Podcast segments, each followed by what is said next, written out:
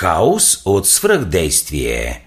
В света няма хаос, освен хаосът създаден от нашия ум.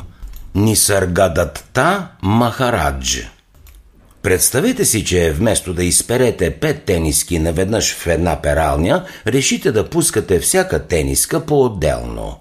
Може цял ден да перете тениска след тениска, да сте много заети, да изхъбите много енергия, но в края на деня да имате изпрани само пет тениски. С пет цикъла на пералнята, вместо с един – Нещо такова се получава и в екипи, в които има нулева толерантност към бездействието на планирането тогава, когато не се върши реална работа, а само се говори за това, което трябва да бъде свършено.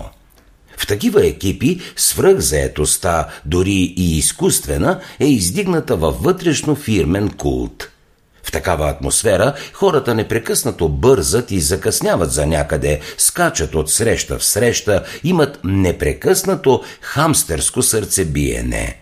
Стряскат се от всеки краен срок и още повече от всяка нова спешност, която може да се окаже по-спешна от настоящата.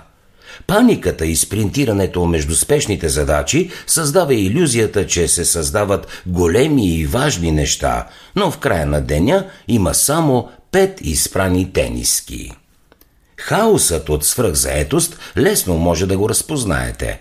Първо, ако забележите, че самите вие развивате хамстърско сърцебиене и новите възможности по-скоро ги паркирате и игнорирате, вместо да ги изследвате или обсъждате. Второ, ако хората в офиса ви притичват между заседателните зали, забравят си лаптопите по чужди бюра, все по-често си разливат кафето и накрая винаги отварят срещите си с «За нищо не стига времето». По тези сигнали ще разпознаете, че имате хаос от свръхзаетост. Но на какво се дължи той? Дължи се на три основни причини. Първо, липса на ясни приоритети. Второ, неправилно ресурсно планиране и трето, неподходящи хора на ключови места.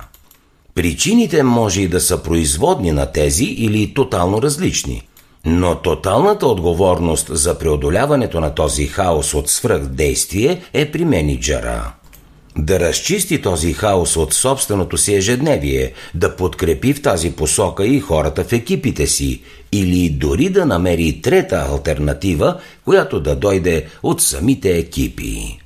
А третата альтернатива, както сподели един менеджер, е като втория акъл на българина. Вторият акъл идва едва след като е ритнал мутиката.